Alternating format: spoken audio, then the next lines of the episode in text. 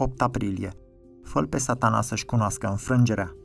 Împotriviți-vă diavolului și el va fugi de la voi. Iacov 4 cu 7. Cu cât mai real pare satana în vremurile noastre și mai evident activ, cu atât mai prețioasă va deveni biruința lui Hristos pentru cei care își pun credința în el. Noul Testament ne învață că, atunci când Hristos a murit și a înviat, satana a fost învins decisiv.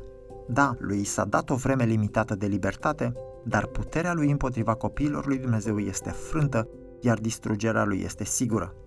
1 Ioan 3 cu 8 ne învață că Fiul lui Dumnezeu s-a arătat ca să nimicească lucrările diavolului. Tot astfel, în Evrei 2 cu 18 suntem învățați că El însuși, adică Hristos, a fost deopotrivă părtaș la ele, adică la carne și sânge, pentru ca prin moarte să-l nimicească pe cel ce are puterea morții, adică pe diavolul. Tot astfel, Pavel spune în Coloseni 2 cu 15 că Dumnezeu a dezbrăcat domniile și stăpânirile și le-a făcut de o cară înaintea lumii după ce a ieșit biruitor asupra lor prin cruce. Cu alte cuvinte, lovitura decisivă a fost dată la calvar și într-o zi, când se va încheia timpul limitat de libertate al satanei, Apocalipsa 20 cu 10 spune că diavolul a fost aruncat în iazul de foc și de pucioasă și va fi muncit zi și noapte în vecii vecilor. Ce înseamnă asta pentru aceia dintre noi care îl urmăm pe Hristos? Roman 8 cu 1 spune că acum, dar nu este nicio osândire pentru cei ce sunt în Hristos Isus.